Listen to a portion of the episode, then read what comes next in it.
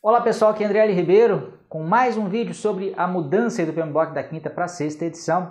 No primeiro vídeo, esse é o segundo né, que eu gravei a respeito desse tema, eu me posicionei sobre qual era, na minha opinião, a principal mudança do PMBOK 6, que é né, conforme eu expliquei em mais detalhes no outro vídeo, a entrada de uma forma bem forte e, a meu ver, definitiva dos métodos ágeis dentro do guia. E a consequência prática disso é que a gente tem uma espécie de recorte dentro do guia em que a gente tem que eh, interpretar cada um dos processos, né, das 10 áreas de conhecimento, dos cinco grupos de processo, à luz de, dois, de duas perspectivas, ou de dois ambientes, né, que são os ambientes mais preditivos e os ambientes mais ágeis. E nesse vídeo, ágeis ou adaptativos, tá? E nesse vídeo eu quero justamente falar mais a respeito desse, desses dois ambientes que acabam gerando também dois tipos de ciclo de vida de projeto distintos, tá? Quando eu falar em ambiente ciclo de vida é basicamente a mesma coisa porque o ambiente de uma natureza acaba fazendo com que os projetos tenham que ter ou sejam melhores gerenciados segundo um determinado ciclo de vida, tá? Que vai ser mais preditivo ou mais é, adaptativo. Só uma parte aqui, né? Ciclo de vida é a forma como a gente divide o projeto em fases, né? O conjunto de fases pelas quais é, o projeto passa, né? Falando de uma forma é, é, bem resumida aqui. Pois bem, mas por que, que existem né, esses dois ambientes? Por que, que houve a necessidade de se fazer esse recorte? Na verdade, o PMBOK só veio sacramentar algo que já vinha acontecendo há muito tempo, né? Que foi essa percepção né, de que existem esses ambientes mais ágeis. Deixa eu dar alguns exemplos para ficar mais claro é, para vocês. Vamos pegar primeiro os ambientes preditivos.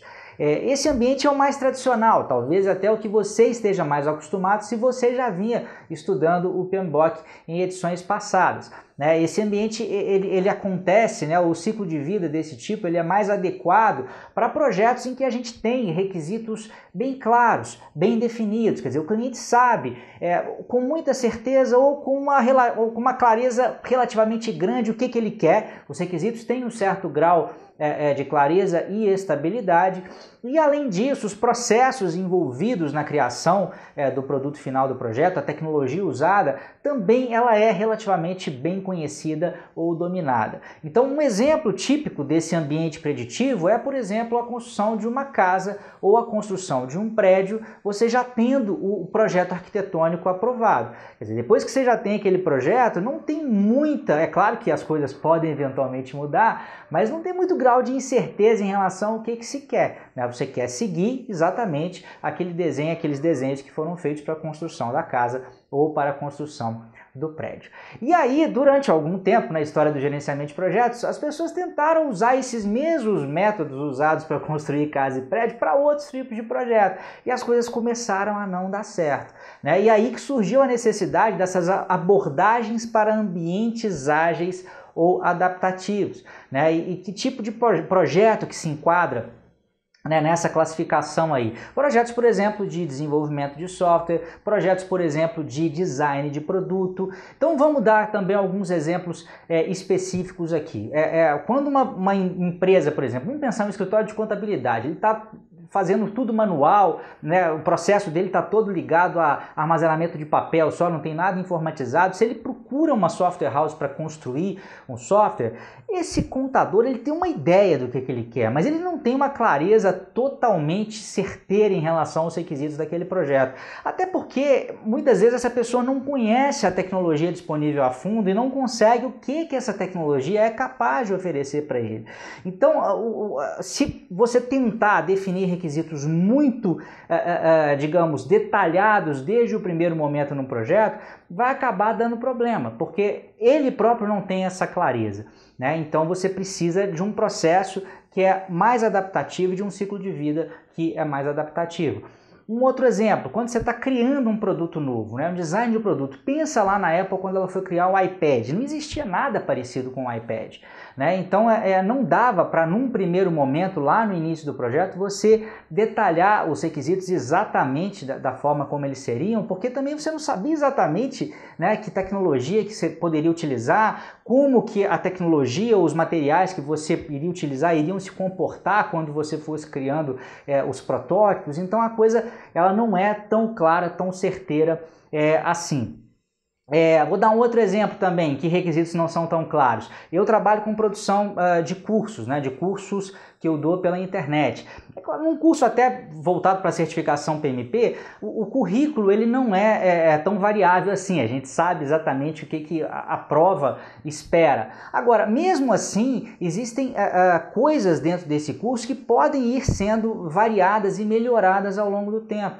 Então, é, é, a criação do meu curso da forma como ele é hoje não foi numa tacada só. Né? Houve um primeiro momento em que eu tive uma primeira versão do curso que era é, é, uma, é, basicamente voltado para vídeos em que as pessoas assistiam, eu percebi que havia necessidade de esclarecer dúvidas, surgiu esse componente, eu percebi que áudio seria uma boa ideia, surgiu esse componente, ou seja, eu não tinha todos esses requisitos na minha cabeça desde o primeiro momento. Hoje o curso tem isso tudo, mas foi um longo processo de adaptação né? E, não foi tudo tão uh, preditivo assim. Mas é, voltando para coisas mais ligadas aí para alta tecnologia, vamos supor, por exemplo, que você vai criar um sistema é, é, baseado em inteligência artificial. Esse é um mundo muito novo, então às vezes você até tem uma ideia clara de quais são os requisitos que você tem para um determinado software, mas você não maneja aquela nova ferramenta de uma maneira muito clara, muito concreta ainda. E há necessidade de você ir iterando, de você ir experimentando, de ir trabalhando de uma forma mais exploratória. Então esse esse ambiente do software, esse ambiente do design de produtos é o ambiente que a gente chama de ágil ou adaptativo e o ambiente lá do prédio, da, da construção civil, muitas vezes, é claro que existem outros exemplos, é o que a gente chama aqui de preditivo. E eu queria mostrar para vocês agora aqui também, é, num quadro, e esse quadro até tem um quadro um pouquinho mais detalhado que esse lá no PMBOK, em que existe um espectro. Na verdade, a gente tem o, o, o, ambiente ou ciclo de vida preditivo de um lado, o ambiente ou ciclo de vida adaptativo ou ágil do outro lado. Agora, entre um mundo e outro, claro que existem é, é, vários tons de cinza, vamos dizer assim, né? não é tudo preto e branco.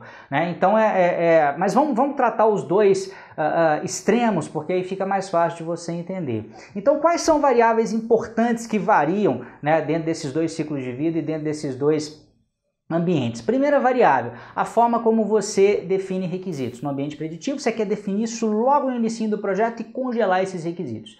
Tá? É o que a gente chama também de modelo cascata. No modelo mais adaptativo, você vai ter uma noção vaga, ou pelo menos, não, não vaga é uma palavra meio esquisita, né? mas uma visão de mais alto nível lá, logo no início do projeto, e você vai detalhando esses requisitos iteração a iteração, à medida em que você vai avançando no projeto, tá? Em relação a mudanças, se espera que no ambiente preditivo você tenha poucas mudanças e se elas acontecerem, elas são rigidamente controladas. Já no ambiente mais ágil, mais adaptativo, mudança é esperada, porque a gente já sabia desde o primeiro momento que aqueles requisitos não estavam tão firmes assim. É, um outro aspecto que varia, eu até coloquei aqui só para não é, é, esquecer de nenhum ponto aqui para vocês. Então, requisitos, mudança, entrega. Entrega. No caso do preditivo, a gente tem apenas uma entrega normalmente. Então, quando eu vou é, é, dizer que um prédio está pronto, eu não vou entregando o primeiro andar, o segundo andar, o terceiro andar. O prédio ele não está pronto e um belo dia ele está pronto, é uma entrega. Já um software, por exemplo, a gente pode fazendo isso incrementalmente. Tem uma primeira versão, uma segunda versão, uma terceira versão, a mesma coisa com um curso, né, conforme eu citei aqui para vocês. Envolvimento das partes interessadas também se dá de uma maneira diferente. É claro que envolvimento sempre é bom, né, ter o máximo de envolvimento possível, mas num, num, num ambiente mais preditivo se permite que essa participação ela se dê de uma maneira mais pontual. Então você define marcos e as partes interessadas vão lá e aparecem nesses marcos específicos. No ambiente já adaptativo ágil, isso já fica complicado, porque é preciso uma participação constante dessas partes interessadas ao longo de todo o ciclo de vida do projeto. Então isso é mais difuso, isso é mais presente, isso é mais é, permanente. É, e por fim, o tratamento de riscos né, nos dois projetos. No caso do preditivo, a gente tenta mapear a maior quantidade de riscos possíveis no começo do projeto. É claro que depois podem aparecendo outros, mas a gente tenta detalhar ao máximo e definir a maior quantidade de riscos e tratar a maior quantidade de riscos desde o primeiro momento para evitar problema. No caso do adaptativo já é diferente. Né? Como a gente não tem esse conhecimento tão detalhado assim, a gente vai mitigando os riscos justamente por meio né, dessas iterações. Então a gente tem é, lá no ambiente é, extremo do ágil adaptativo, a gente tem é, é, iterações mais curtas, às vezes de uma semana, de duas semanas. Quer dizer, eu posso ter um projeto às vezes de quatro meses, de seis meses, só que eu vou ter várias pequenas iterações em que eu vou é, é, checando se aquilo que eu estou produzindo está de acordo com o que o cliente espera, em que eu vou avaliando o meu processo produtivo, a forma como eu lido com uma nova tecnologia, por exemplo, vou vendo os pontos que eu tenho que corrigir. É uma possibilidade dentro da, das metodologias mais enxutas ou ágeis é usar Kanban. Então eu vou vendo os gargalos né, do meu processo, onde que a coisa está parando. De repente eu, eu rodei um projeto durante uma semana e não produzi nada. E por que, que eu não produzi nada? O problema está é, é, de repente no teste, está na questão do design, está na questão é, é, da codificação. Onde que está né, esse problema. Ou seja, o tratamento de riscos ele também é menos preditivo e mais adaptativo ao longo do projeto. Mais uma vez, lembrando né, que entre esses dois extremos existem projetos que às vezes estão um pouquinho mais à direita, um pouquinho mais à esquerda. O PMBOK prevê isso, ele chama essa zona do meio aí de iterativo incremental, né, em que às vezes eu posso de repente ter iterações, mas não iterações tão curtinhas. Então eu estou ali no meio do caminho. Às vezes eu estou é, é, é, gerando também algumas interações, mas posso estar do lado mais preditivo se de repente eu não gero produto entregue utilizável. Né? No caso de software, se eu vou fazendo interações com entregas parciais, cada uma daquelas entregas parciais já podem ser usadas efetivamente é, é pelo cliente do projeto. De repente eu estou só prototipando, só entregando coisas parciais. Então existe, né, como eu disse, alguns tons de cinza que a gente tem que prestar atenção aí também para essas possibilidades, tá? Então esse foi o desenho global do porquê que existem esses dois ambientes, né? E por que existe essa forma diferente de interpretar os processos do PMBOK à luz desses dois ambientes. E eu vou ainda gravar pelo menos mais dois vídeos falando de ciclo de vida, tá? Num deles eu vou falar sobre o ciclo de vida híbrido e o que que é isso. É, são situações em que eu tenho projetos em que parte dele eu trato de uma forma mais preditiva e parte dele eu trato de uma forma mais adaptativa. E vou tratar também de um subconjunto, eu vou destrinchar mais esse ciclo de vida adaptativo, porque existem duas formas de tratar isso também. Uma mais voltada, eu só vou dar alguns exemplos aqui de metodologia para você ter uma ideia do que eu estou falando. Um com um jeitão mais Scrum de ser e um com um jeitão mais Kanban de ser. Vai ficar mais claro para você nos próximos vídeos. Espero que tenha gostado. Se quiser continuar recebendo os vídeos né, sobre essas mudanças do PMBOK 6, essa, é, todas essas novidades aí sobre esses ambientes ágeis, eu vou estar gravando vários vídeos sobre isso. Agora, não fica contando aí com o LinkedIn, com o Facebook ou com o YouTube, que ele vai te mostrar de graça para você não, porque isso pode acontecer ou pode não acontecer. É claro, me segue no LinkedIn, no Facebook, no YouTube, mas eu queria também te convidar a participar da minha lista VIP, então se cadastre, clique aqui, deixe seu e-mail, porque aí você vai ter certeza que sempre que eu liberar um vídeo novo, você vai recebê-lo aí na sua caixa de entrada. Um abração e até a próxima. Tchau, tchau.